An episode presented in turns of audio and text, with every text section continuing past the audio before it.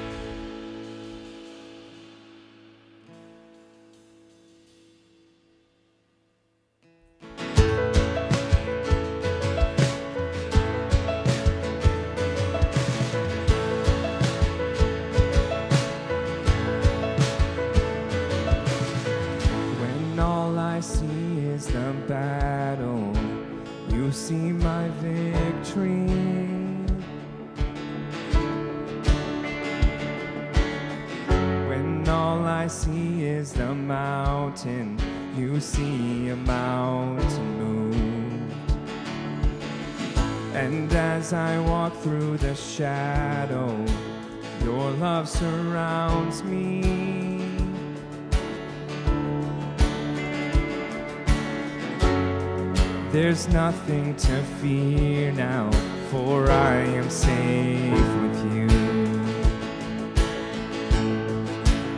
So when I fight, I'll fight on my knees with my hands lifted high. Oh God, the battle belongs to you. And every fear I lay at your feet, I'll sing through the night. Oh God, to you.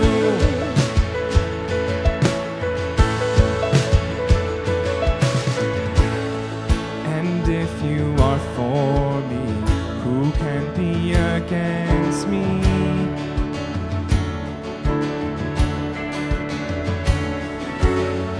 For Jesus, there's nothing impossible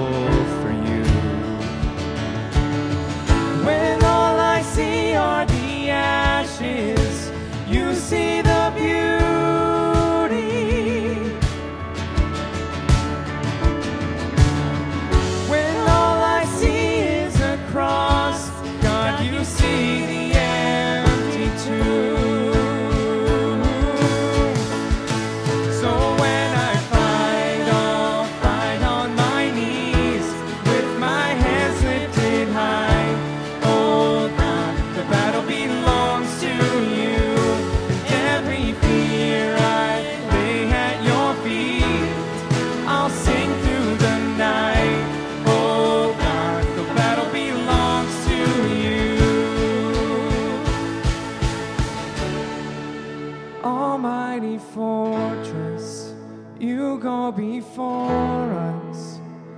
Nothing can stand against the power of our God. You shine in the shadows, you win every battle.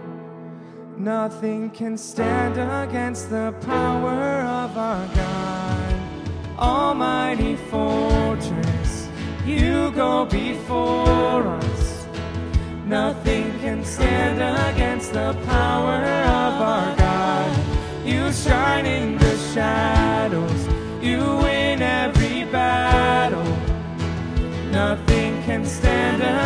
the power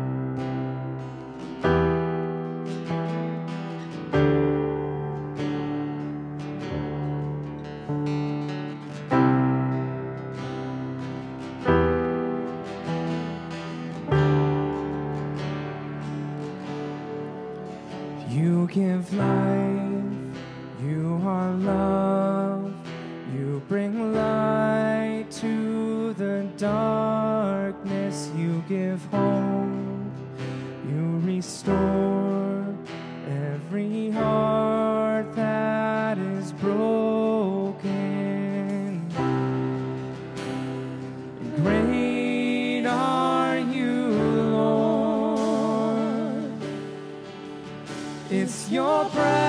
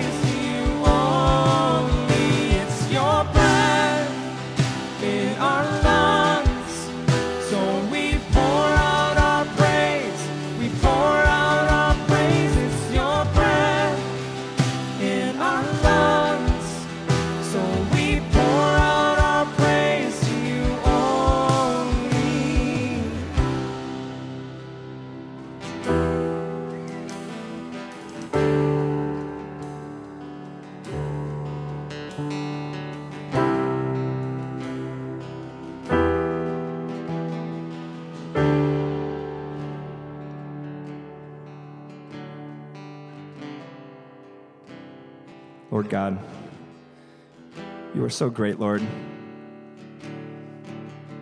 I pray that you would just bless our lives, Lord. Give us your breath, give us your life, God.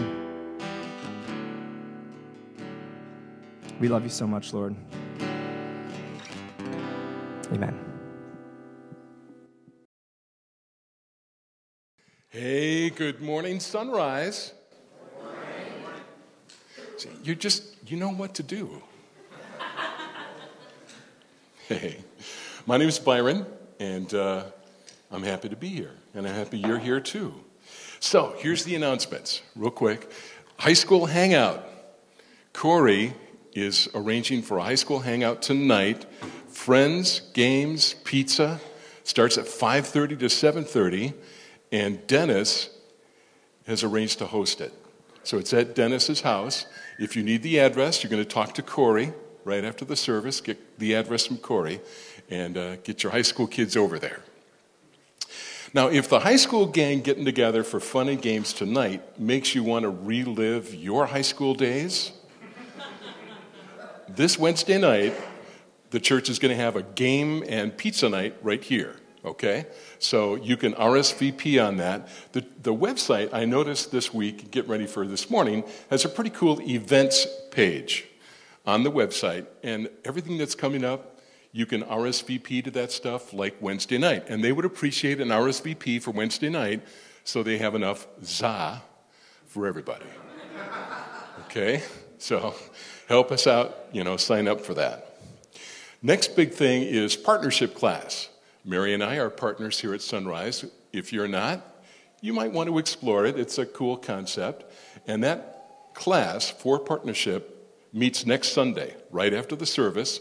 Lunch will be provided. But again, if you're thinking you'd like to come, just RSVP through the church website or just Dan, oh, hi, Dan, Dan at sunrisemen.org, and uh, he'll get you signed up for that. So uh, it's a great opportunity to explore Sunrise, find out, you know, what Sunrise is all about. Next Saturday, April 22, the church is sponsoring people to be a part of discipleship training, and it's going to be at Fourth Reformed um, downtown, and a bunch of the church leadership team will be there, and you are welcome to join. Um, and you could, you know, if you want to, you know, buddy up to, to Dennis, you, you could sign up for that next Saturday. So it's like a, a four or five hour event down at uh, Fourth Reformed.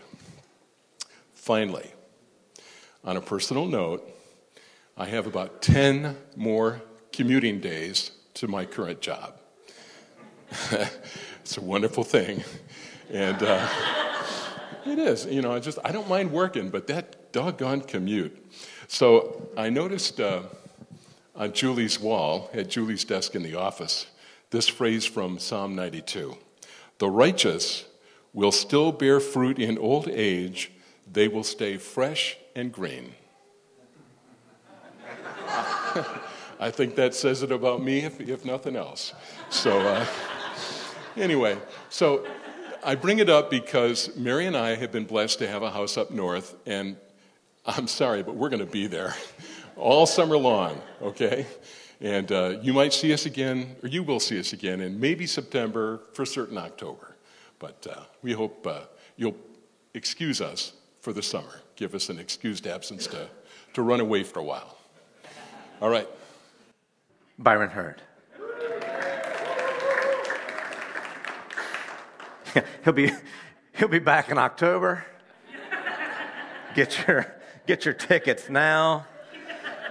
Okay, before we dismiss the, the, the kids and uh, head into our greeting time and then into our sermon time, um, I wanted to let you know about some things that are coming up. So, so, as many of you know, and some of you, probably many of you don't know, we're coming up here at Sunrise Ministry to the end of our fiscal year. Our, our fiscal year runs from June 1 to May 31 every year, and with that comes several sort of big things. Uh, the first is well, in the area of sort of building finance, budget kind of things. Um, it was really fun. I didn't say anything, uh, uh, Dick, but, but it was really inconvenient that the directors' meeting happened where we were presenting the budget the day after Easter. Um, but that's just when it fell. Um, and so, like, at, come to the end of the budgeting uh, meeting on Monday night, I was like super exhausted. Um, but it was and I want to say this very clearly. The director is going to give an update about um, some blessings and opportunities and challenges that we face. But I just want all of you to know that this, in 25 years, has been the easiest and less, least anxiety inducing budgeting process that I have ever gone through. And it has almost everything to do with your leaders, many of whom are here in this room. And so uh, you know who you are, and I thank you so much for that. Um, the second sort of necessary area that we have to focus on um, when it comes to leadership here at Sunrise are, are the boards and board appointments. Um, and, and I want to talk to you just for a minute about how we do sort of the elder selection around here because it's not normal. Um, comes as a great surprise, right? Um, so here at Sunrise, we have two boards. We have the elders who serve the church and sort of oversee all of the spiritual matters of the church. Um, and then we have the directors who assist the elders and serve the congregation by overseeing what you might call all the sort of the 501c3 uh, businessy kind of things that we have to do as a church here in the USA. And these two uh, boards function together uh, in harmony, but when it comes to sort of the, the, the final um, spiritual authority, um, that's, that rests and resides with the elders. Um, every year here at Sunrise, the elder team will sit down for one on ones with the pastor and we'll talk to discern collectively and individually whether each elder feels that God is calling them to continue in that role. Now, now we don't elect elders to terms of service.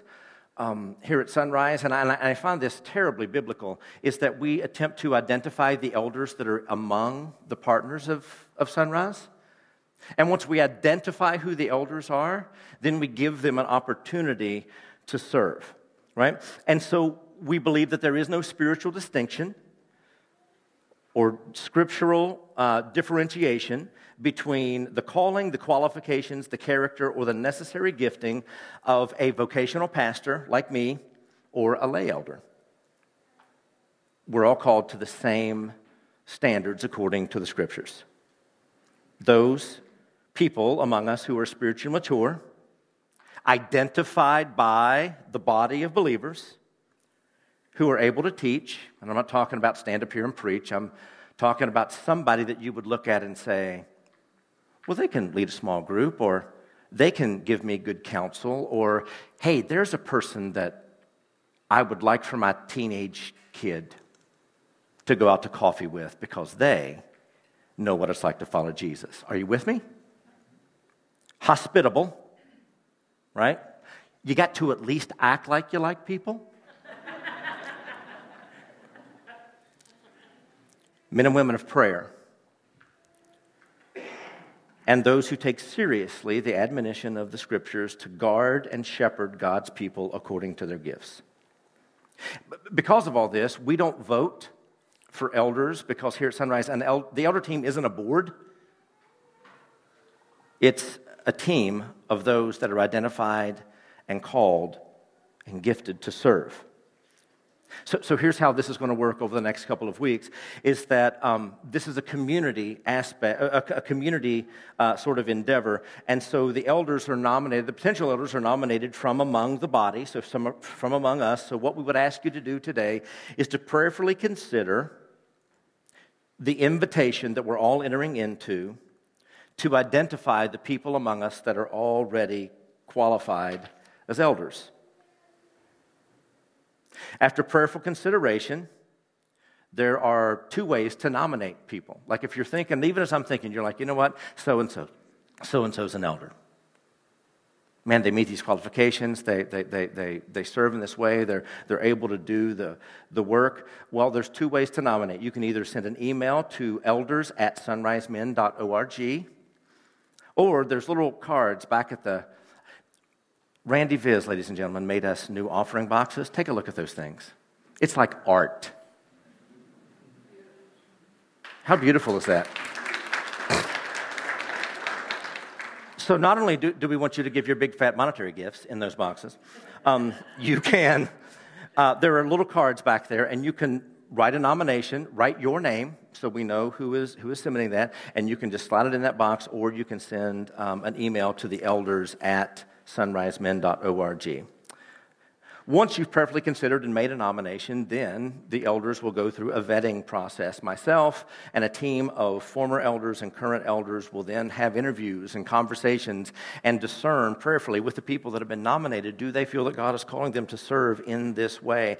Once that vetting and identification process has, has run its course, having been brought then to the current elders, having been prayed over, uh, then there will be a selection process that is not a vote Essentially, every person that is brought before you, and just because someone is nominated doesn't mean that they will necessarily be brought forward, right? It's, it's this community discerning aspect, right? Sometimes it may come before the elders, and the elders may say, you know what, not yet. Or sometimes it may come to the person, and the person would say, you know what, I have other things that I, I need to be doing, or I don't feel called to this. But, but let's just say that we have three, uh, a need of three elders. Um, our intention will be to vet more than that, to identify more elders than that. And, and, and so maybe we have three spots to serve in. We would hope to have five or six elders that we have vetted. And then this is how we select. And folks, at, at, at one time, this makes me excited and petrifies me. I've never done this, but this is those of you that come from a reform background. This is kind of how um, it's been done for, for years and ages is that it, we will trust the Lord to select who the elders are to serve. We'll bring those folks forward. There will be, as I'm told, uh, Bibles, as many Bibles as there are elders up here. And in some of those Bibles, it will say, not at this time. And in others, it will say, thank you for your service. No one will know which Bible has which, which slip in it. This is the process that we're entering into. So, what's the main thing to do? The main thing to do is to pray. To pray and to seek the Lord and to ask Him for His wisdom. When He lays someone on your heart, you make that nomination. If you are nominated, to pray and to consider, Lord, is this something that you have gifted me and called me to do? As we take candidates through the vetting process, pray. Pray that God would give wisdom to the nominated and those who are seeking in community to discern their gifts and their calling. as those who are willing to allow their name to stand, stand before this congregation in about two months. Pray that God would lead them to the place that He would have them to be, that He would have His will, and that He would have His way. Next week, some of the directors will be here giving you a quick update about some other things financially that are going on, and we are excited and thankful for their service. But today, we invite you into this process, this holy and spiritual process of identifying and allowing God to select um, potentially three new elders at Sunrise Ministries. Fair enough? All right. Here's what I'd like for you to do. Um, kids, thanks for being in here. Uh, Sophia, thank you for shouting out at the end of that song. That's what I wanted to do. Um, yeah, Sophia's like eight months old. Um, and uh, all right, stand up, greet those that are around you. Uh, kids can be dismissed to Kids Church at this time. All right, ladies and gentlemen, if you could make your way back to your seats. So today we're going to be looking at Matthew chapter 5, specifically uh, a few verses 13 through 16.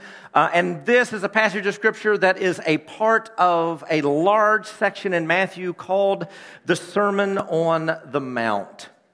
Over the next 11 weeks, we together are going to be um, making our journey, or making a journey, through a large section of the Sermon on the Mount, primarily in chapters 5 and chapter 7, in a series that we're titling Jesus Said. Now, th- this is super, super clever um, and really, really just, you know, just uh, this is the most creative thing that I've ever done. Uh, essentially, this sermon is going to be Jesus said something and we're going to talk about it. I know. completely, completely novel. Um, it's just the best I had um, at the time. So it's going to take um, about 11 weeks. But over these next 11 weeks, what we're going to do is we're going to delve in to mostly passages. There's going to be two that, that sit outside of the Sermon on the Mount. Uh, those are extra special, and I'm super excited about those. Uh, the first uh, that will deviate from this sort of Sermon on the Mount context is going to come up in a, in a couple of weeks. It's going to be out of John's Gospel, and uh, hopefully, hopefully, hopefully, there will be a special guest here to help me preach that. I'm going to just sort of, ooh, at that point, let that just kind of rest over you to wonder who in the world this could be. Um, yeah, I'll give you a hint. It's not Lou Gehrig. And the second one is going to be delivered on Mother's Day by our very own Lindsay Williamson and her best friend, Carissa Wygant. Um, and they're going to be looking at a passage out of Luke. But for the most part, we're going to be looking at the Sermon on the Mount, and, and, and we're going to be looking at just things that Jesus said, uh, things about murder and anger, things about adultery and lust, things about judgment and holiness, about the love of enemy and, and how that works out in the life of those who attempt to, to follow Jesus. We're going to be looking at Jesus' questions that he asked to folks um, when he looked at his mother and said, Why do you involve me? Or when he looked at, at, at a woman who was, was really agitated at her sister because she wasn't helping out, and he said, Well, what is really needed? We're going to look at exhortations that he gave to those who followed him, like, Don't judge others, or watch out for false prophets, keep on praying, the gate is narrow, and I never knew you.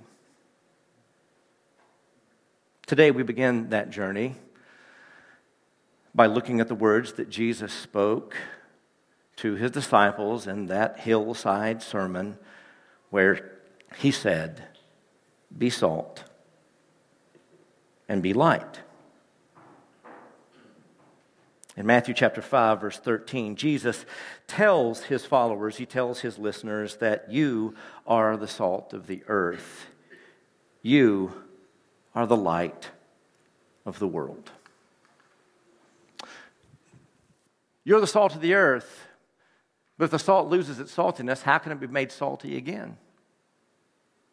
It is no longer good for anything except to be thrown out and trampled underfoot. You are the light of the world. A town built on a hill cannot be hidden. Neither do people light a lamp and put it under a bowl. Instead, they put it on its stand and it gives light to everyone in the house. In the same way, let your light shine before others, that they may see your good deeds and glorify your Father in heaven.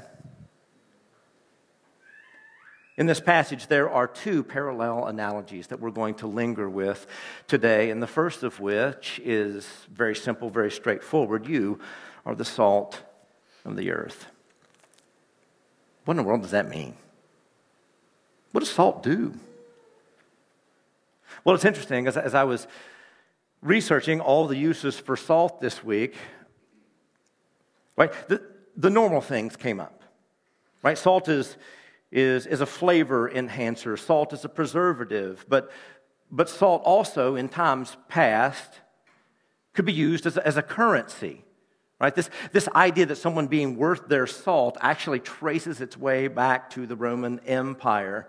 Uh, salt melts snow, it softens water, it can be used as a cleaning agent. Did you know? And some of you probably did. A grease fire? Water? No. Salt can be used to extinguish a grease fire. It cleans. It, if you drop an egg on the floor, pour $10 worth of salt on that stuff, clean it right up.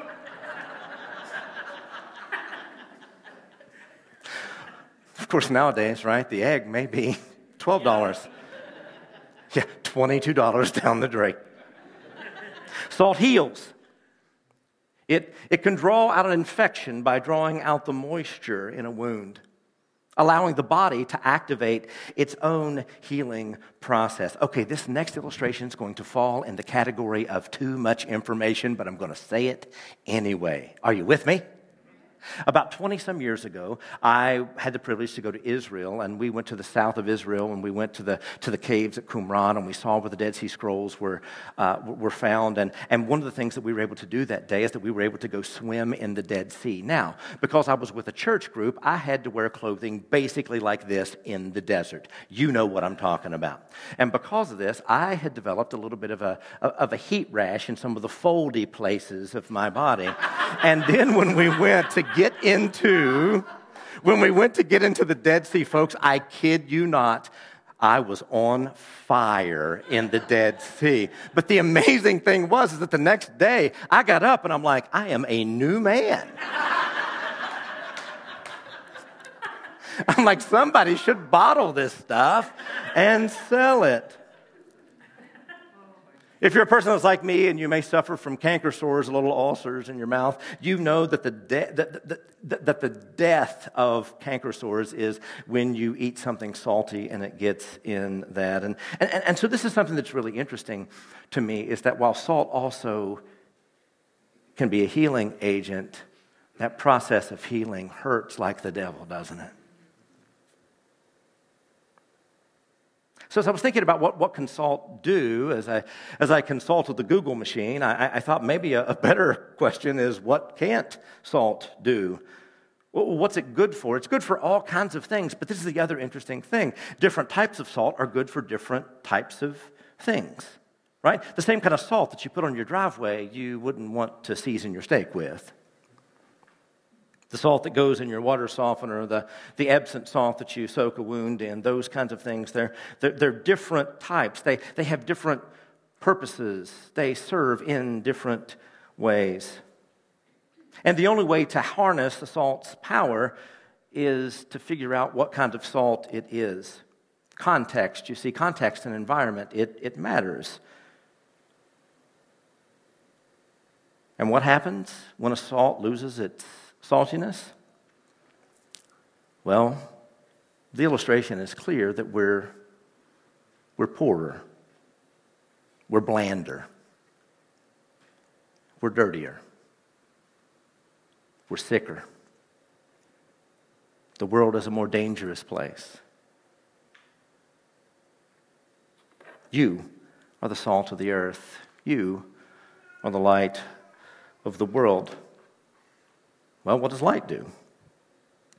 Well, it dispels and it dispatches darkness. Darkness doesn't choke out light. You cannot extinguish even the smallest light by making the environment around it darker. No, even the smallest light will pierce the darkness. It's good for seeing. And it's good for all the things that are associated with seeing the, the doing of work, the going of place to place, the, the, the avoiding of obstacles in the night. A couple weeks ago, Amy and I were on vacation, and one of the most dangerous things about vacation for me is the nighttime trip from the bed to the bathroom because you're out of your element, right? And you're in darkness, and you don't want to turn on the light because you're afraid you'll wake up somebody. But then you get all out of sorts because, I don't know, see, most couples, they have like designated sides of the bed. We're not like that. Basically, when we go somewhere, the side of the bed that's closest to the door is where I sleep because if somebody comes in to get us, you think I'm joking? I'm not joking at all. right? Fight them off, honey. Well, I'll try to slow them down. I'll do the best I can.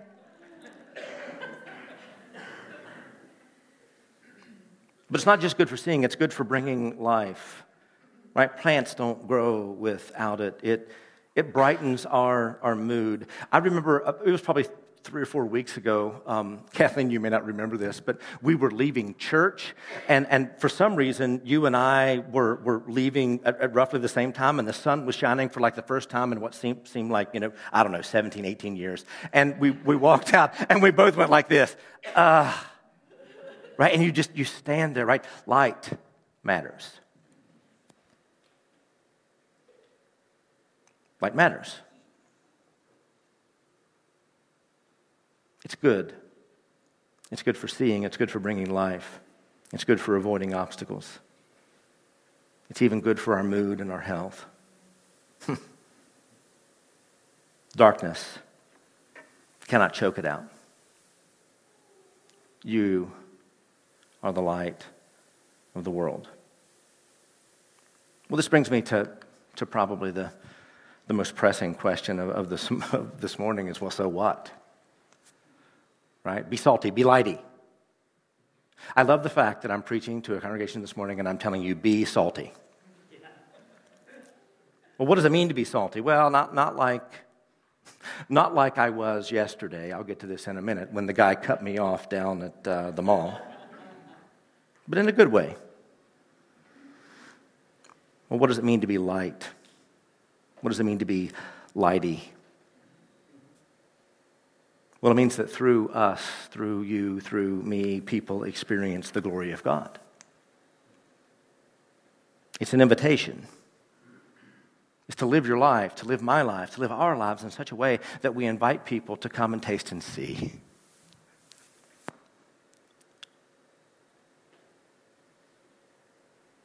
to remember that you and I serve in this world as a preserving agent. That we're called to shine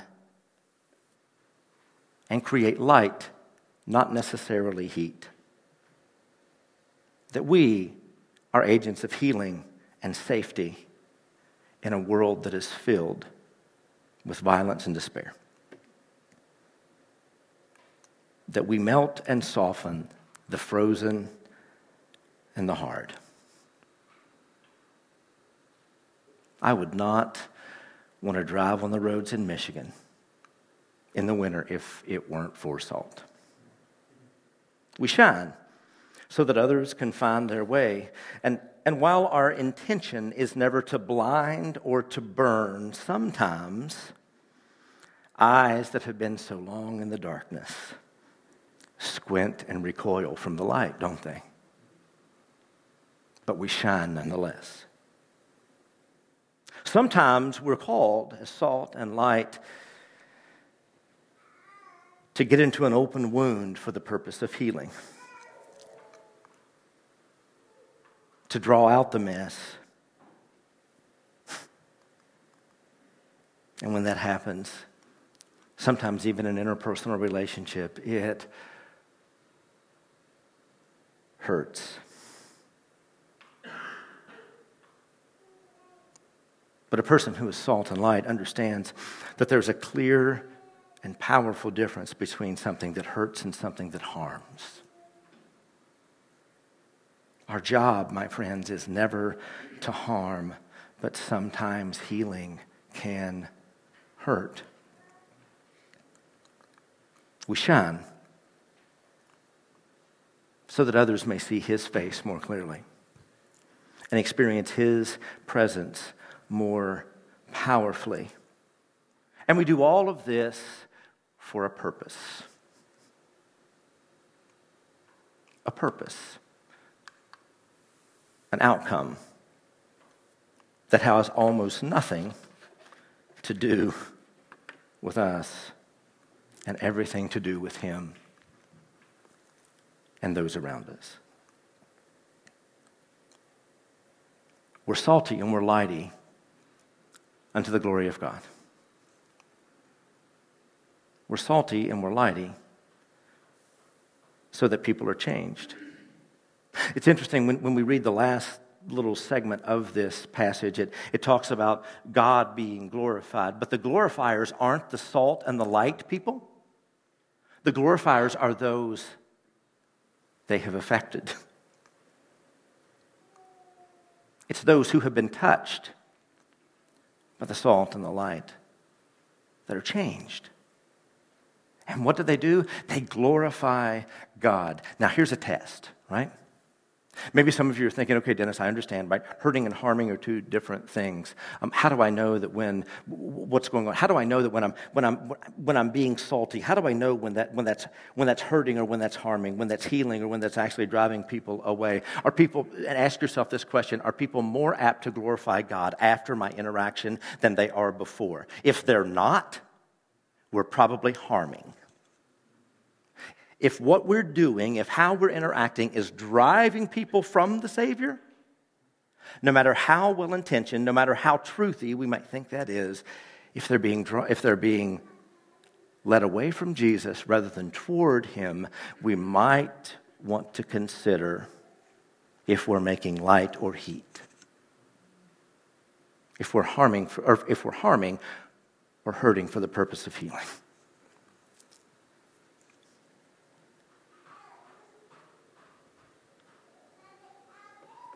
You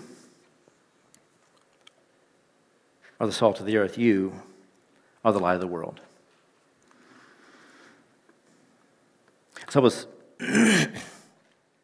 looking at this passage this last week. One of the things that, that kind of jumped out to me is, it, right? So it's, it's those of us that have been around church for a while, we've, we've probably heard these verses hundreds of times. But one of the things that kind of jumped out to me was the the second half of verse 13 where it says, But if the salt loses its saltiness, how can it be made salty again? And I was struck by the fact that probably there are many of you that are sitting out, out there that, that maybe you are or maybe you have been in, in, a, in places where I have been in my life where I've wondered, Lord, am I salty? Am I being light?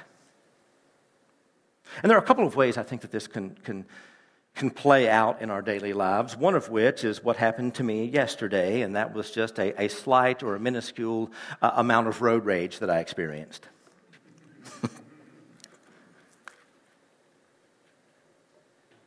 was a busy day, and we were heading out to Grand Haven for, for a water polo tournament, and, and uh, I had to, to run down to Costco to pick up some muffins, as one does um, for a for a, a gaggle of girls. And, and, as I was driving back, as I always do, I go around the horn at Costco. I don't turn left out of Costco ever. Right? I turn right, I go around the horn, I make my way. Right?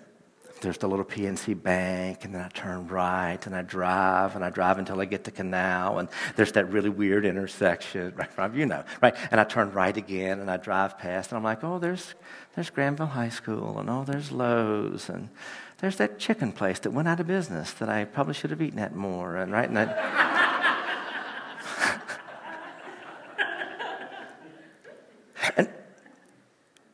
And I saw up, up in the distance that what had happened is that there's, uh, you know, if you go that way, you're, you're heading north on Canal, there's, there's two right turn lanes, and there's one lane that goes straight, which is the lane that I want. And I, and I noticed that they had those two turn lanes blocked off. And so, being the conscientious driver that I am, right, and the fact that I'm in Amy's car and I don't want to do any damage to that thing, um, and so I pulled over in the left lane, and there I sat. And, and as we creeped up, I, there was probably a line, folks, of 20 cars behind me, and and this little blue Jeep pulled up right in front of me. And you know, right? That's just a little bit annoying, isn't it? It's like you've known. You've known what's going on, right? In the back of my mind. In the back of my mind, right? The Holy Spirit is like, be salt, be light. yes, yes, Lord, yes. right? And so and so I thought, okay, okay, it's just like a zipper merge, just like a zipper merge. We'll just do this. It's really easy. So when the car in front of me started to pull ahead, and I, had noticed, right, and mainly because Amy's car has the, it yells at me when there's somebody right here, right? It yells at me. It fights me when I try to change lanes without putting on a blinker. It's just annoying. Um, right? And so you let the little blue Jeep in, and, and and as I'm pulling forward, this little white Kia Soul, and you guys, he had to be that close to me. And it became obvious that he was just going to horn his way in, and I had a choice to make. In a split second, do I wreck both of these cars, which I was super tempted to do?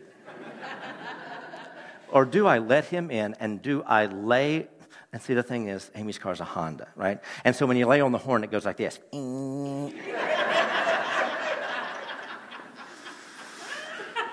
Oh, friends, I was so mad. You know, he's horning in, and I'm looking at him, right? Looking in, and he, you know, he salutes me out the window and things like that, and I'm like, Rah! right? And again, the Holy Spirit continues, right? Be salt, be light, be salt, be light. It's one thing. It's one thing to have a momentary lapse of, of road rage, it's one thing to, and I believe completely justified, lay on your horn at somebody who is cutting you off in, in the line. But, but, but, folks, the reality is, is, I don't know that man's story. I don't know what was going on in his life. I don't know, right? I, I assume motive. I, I, attach motive to this person. Sometimes in our world, we can have those momentary lapses where, we're, where, where we tend to, to, to, be less salty than we ought to be. We tend to be less lighty than we ought to be. We, we tend to be agitated at the fact that that person wasn't as salty or as lighty as he ought to have been. But the reality is, is that I don't know whether that person knows, the, knows Christ or names the name of Jesus. So therefore, how can I expect him to toe a line or, or, or, to participate in an activity that I am called to participate in? See, that's, that's one thing. That's, that's one way of, of struggling with this. It's, it's, it's quite another when you find yourself questioning the last 25 to 30 years of your life. You see, that was yesterday, but about a year ago, folks, I was probably in one of the darkest places I've ever been in my life. It was a place where I felt not only out of sorts, but I really began to wonder if I had made a huge mistake as a 19 year old man heading into ministry. I began to seriously wonder if, if that the last 25 to 30 years of my life had been wasted. See, I, I was in a place where I felt as though I had lost my saltiness and not in a momentary lapse of, of decorum on the highway, but in a deep and abiding identity kind of a way. Can I get a witness from anybody else that's ever been there? And I got to be honest with you, folks, a year ago I was ready to exit the building. I was ready to turn off the lights. I was ready to take off the ministry hat, to put it up on the shelf, and I was, I was ready to try something else to feed the family.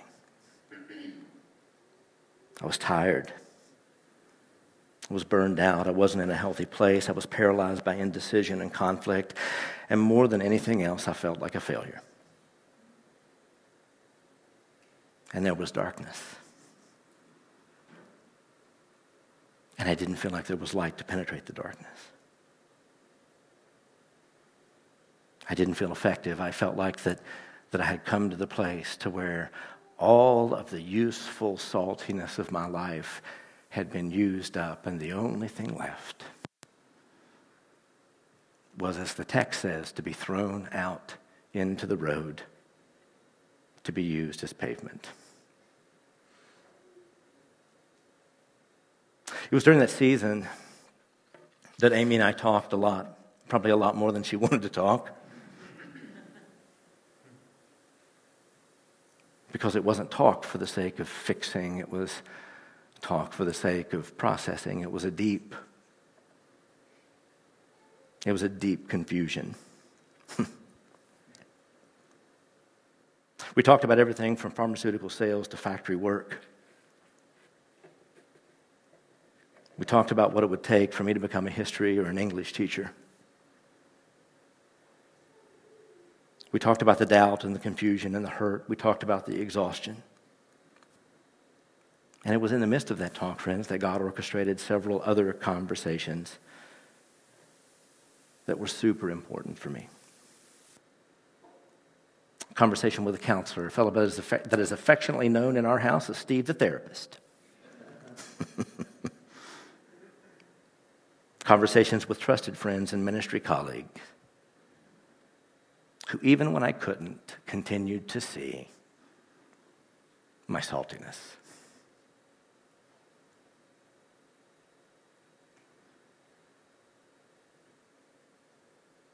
A conversation at Wild Rose Coffee House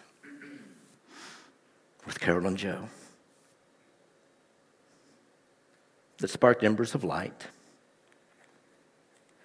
that reminded me what I had so often taught is that often God teaches us more through our pain than he does through our comfort. That reminded me that resurrection only comes after death. And that even salt, thrown out on an icy road in the winter, can have some use protect and to keep safe and to give life. And little by little, folks, as I found myself in this less than salty and less than lighty place, the fog began to lift. Enough for several thoughts to creep back into my mind. And, and the reason that I bring this up, friends, is that I think that so often we think about this, right? We think about what happened yesterday, but we don't often talk about these deep moments of doubt when it comes to being salt and being light. You see, the thoughts began to creep in. What if Steve was right and God was trying to teach me something that I had simply never been ready to learn before? And the light slowly began to shine in the midst of the darkness. And God began to use the situation to draw out of me things he needed to heal. And that he was not harming, even though the situation hurt. What if those who loved me most and knew me best were right and I was wrong? About my fit for ministry and the calling that God had laid on my life. That what if the last 30 years had not been a waste? What if God was calling me to be more concerned with bringing Him glory and less concerned with the expectations of others? I wonder if any of you have been in a season like that. Maybe this morning you need me to hear because you've lived in a world all of your life where people have looked at you and they've said, Be salty, and that's what this means. But maybe God is calling you to be salty in the way that He has designed you to be salty, not in the way others expect you to be. What if you have lived in a world all of your life where people have said, shine your light, and this is the people to whom you need to shine your light, and this is the way that you need to do it? But God has placed you in the place that He wants you to be, and He's calling you right in that space to shine your light. What if? What if those things are true? What if being salt and light isn't measured according to the metrics that we've been told or taught that they're measured by? What if they're measured by what the preacher said last week? It's not about your performance, it's about simply answering the question Do you love me. Feed my sheep and follow me. What if, as the worship team comes to get our final song, being salt and being light is about bringing glory to God?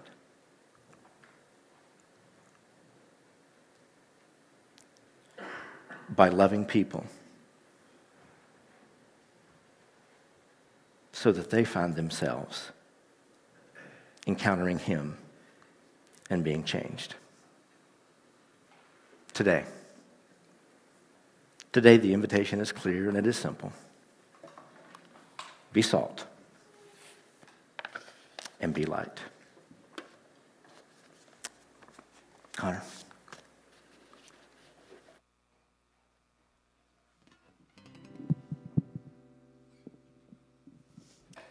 Amen. Will you please stand with us again and sing one last song?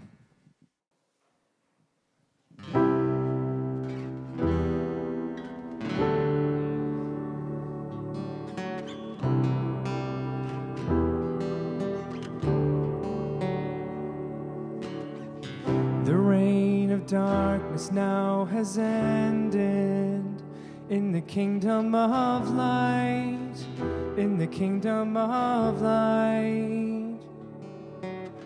Forever under your dominion, you're the king of my life, you're the king of my life. You reign above it all, you reign above it.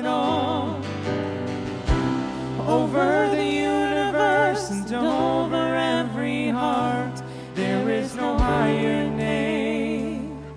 Jesus, you reign above it all.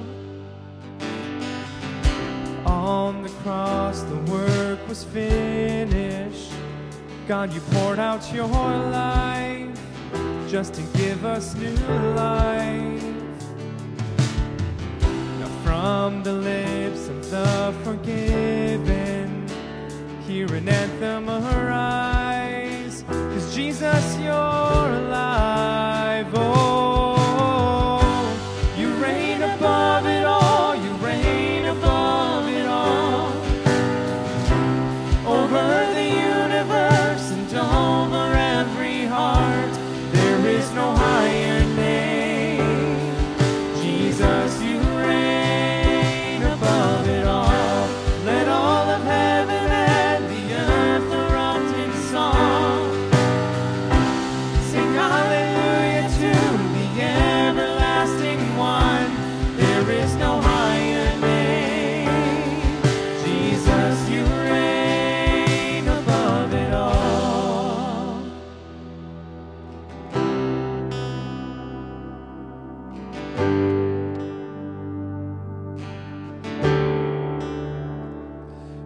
Sent the darkness running out of an empty grave.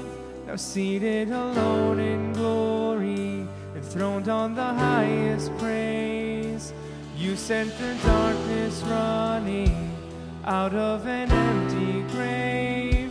Now seated alone in glory, enthroned on the highest praise. You sent the darkness running out of an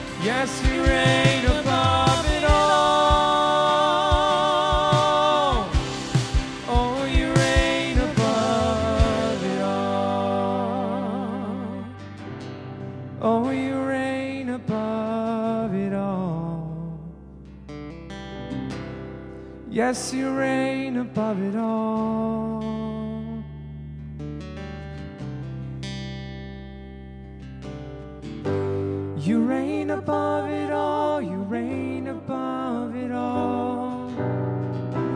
Over the universe and over every heart, there is no higher name. Jesus, you reign above it all. Let all of heaven and the earth erupt in song. Sing hallelujah is no higher name.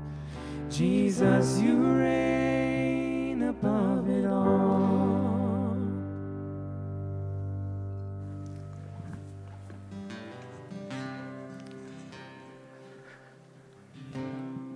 So, my friends, as we go from this place, be salt and be light.